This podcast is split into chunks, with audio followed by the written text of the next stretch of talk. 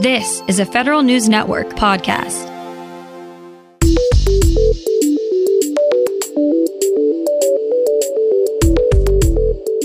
Coming up on today's federal newscast, though this year's defense authorization bill is likely to pass, one last minute hurdle could spell trouble. A new Senate bill would effectively cancel one of the president's executive orders. And OPM wants more federal workers to learn about other agencies' work with cybersecurity.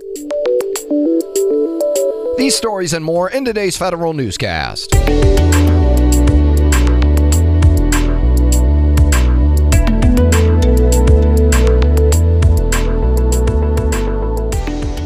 Welcome to today's episode of the Federal Newscast. I'm Eric White.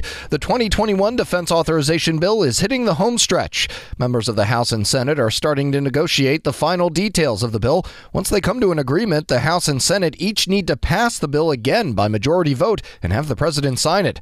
The bill has been passed 59 years in a row, but this year seems a little more hamstrung than others. There seems to be a big fight brewing over renaming bases dedicated to Confederate troops.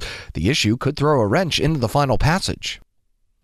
The Army plans to release the results of its review of the command climate at Fort Hood, Texas on December 8th, but as Federal News Network's Jared Serbu reports, officials are setting the stage for discouraging news. Army Secretary Ryan McCarthy says he's deeply saddened by the review's findings. He says they show the service's anti sexual assault and harassment programs aren't working, and the Army needs a new action plan to change that. Leaders, regardless of rank, are accountable for what happens in their units and must have the courage to speak up and intervene when they recognize actions that bring harm to our soldiers. If we do not have the trust of America, nothing else matters. The review was sparked in large part by the death of Specialist Vanessa Guillen, who prosecutors say was murdered by a fellow soldier at Fort Hood. Jared Serbu, Federal News Network. The Defense Department needs some help taking out garbage, but it might be more complicated than you think. Federal News Network Scott Maucione explains. There are about 26,000 objects orbiting the Earth right now, and a lot of them are just a bunch of junk. Lost screws, broken antennas, and defunct satellites are all hurtling around the Earth at speeds as high as 15,000 miles an hour. That puts important working space assets at risk. The Space Force says it's hoping new space businesses will be able to come up with creative ways to bring that junk back down to Earth or cast it off into the great unknown. The service is asking companies to come forward with ideas on eliminating debris and reducing future debris from satellites and spacecraft. Scott Maucione, Federal News Network. Senate Democrats are out with a new bill to block the Schedule F executive order. The legislation would simply nullify the EO and prohibit agencies from spending appropriated funding on its implementation. Senate Homeland Security and Governmental Affairs ranking member Gary Peters and nearly 40 other Democrats introduced the bill. It differs from the legislation House Democrats introduced last month. The Senate bill would retroactively nullify the Schedule F order back to the date of its signing in October. Waivers that let agencies put off meeting certain federal cybersecurity rules may be going away if a new bill from Senator Ron Wyden and Congresswoman Lauren Underwood makes it into law. The two Democrats introduced the Federal Cybersecurity Oversight Act that would shift from indefinite waivers to waivers that last one year. The legislation also would require the Office of Management and Budget to approve all waivers instead of the current process by which the head of the agency can approve the request. Additionally, Wyden and Underwood would tell OMB to include a list of all waivers and a timeline for when the agency would meet the cybersecurity requirements as part of the annual FISMA report to Congress. The Office of Personnel Management is encouraging agencies to get involved with cybersecurity rotational programs for their employees. Agencies have new guidance from OPM on cyber details. They can participate in the President's Management Council Interagency Program, the Cyber Reskilling Detail Program, or the Federal Cybersecurity Rotation Program. Most details are 120 days long. Agencies that receive cyber detailees should assign meaningful projects and measure employees' results. OPM says entry level employees and executives will benefit if agencies offered cyber rotational assignments more frequently. Agencies are getting some help in evaluating technologies that use 5G. Federal News Network's Jason Miller reports. As 5G enabled devices become more widely available, the Federal Mobility Group's 5G and Mobile Network Infrastructure Working Group offers a primer on how best to test and analyze these products.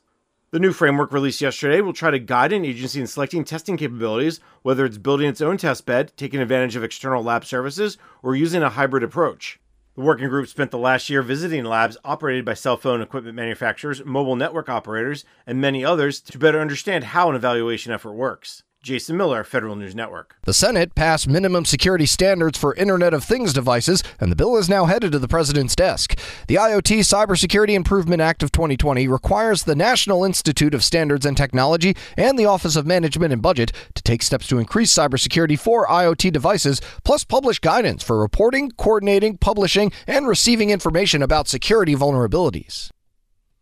Two bills to boost federal technology are one step away from becoming law. The Senate passed the Modernization Centers of Excellence Program Act and the Artificial Intelligence in Government Act. Both bills now head to the president for his signature. The IT Modernization Centers of Excellence bill will codify the current IT COE effort to ensure agencies are moving to the cloud and adopting secure technologies. The AI bill will codify the AI COE in GSA and require OMB, OSTP, and GSA to issue new guidance for using the technology in government. Customer experience is under a microscope across federal government as the pandemic puts more pressure on agency services, but many web and technology employees see bright spots. During ACT-IAC CX Summit on Wednesday, representatives from agencies including Veterans Affairs, U.S. Citizenship and Immigration Services, and the Food and Drug Administration described improved trust with customers and making the most of a once in a lifetime opportunity to modernize the federal workforce for future remote opportunities. Federal agencies see telework as a solution to the recruitment and retention problems. Federal News Network's Nicole Ogrysko has more. The Transportation Department is considering it. The Labor Department is already offering some full time remote jobs. Oklahoma Senator James Lankford. We will always have in person, and we should always be here in Washington, D.C., with our agency heads and all of those things to be able to interact for those face to face meetings that need to occur. But we have millions of people around the country that would love to be able to serve their country by serving in one of these agencies. Nicole Ogrysko, Federal News Network. And airports might be nearly vacant, but the Transportation Security Administration has been busy on the contracting front. More from Federal News Network's Tom Temin. TSA says it met its annual small business contracting goals for the first time in the 19 year history of the agency. That amounted to $576 million worth of business. The effort was aided by the pandemic related need for personal protective gear like acrylic barriers. TSA says it bought nearly 7,000 of those, along with 4 million face masks and 20,000 cases of hand sanitizers and wipes. I'm Tom Temin. You can find more information about these stories at federalnewsnetwork.com. Search Federal Newscast, subscribe to the Federal Newscast on Podcast One or Apple Podcasts, and stay up to date on your agency's response to the coronavirus with our coronavirus resource page. I'm Eric White.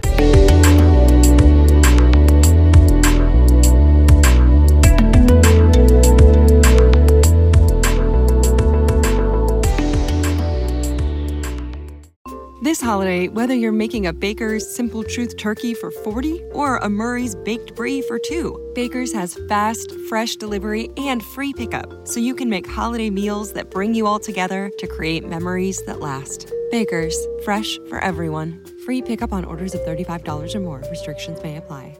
Get more ways to save at the Buy Five or More Save $1 each sale. Just buy five or more participating items and save a dollar each with card. Baker's, fresh for everyone. This holiday season, Peloton's got a gift for you. Get up to $200 off accessories with the purchase of a Peloton bike, Bike Plus, or Tread. And take your workout to the next level with accessories like non slip grip dumbbells, a heart rate monitor, cycling shoes, and more. Peloton, motivation that moves you. This limited time offer ends December 25th. Visit onepeloton.com to learn more. All access membership separate. Offer ends December 25th. Cannot be combined with other offers. See additional terms at onepeloton.com.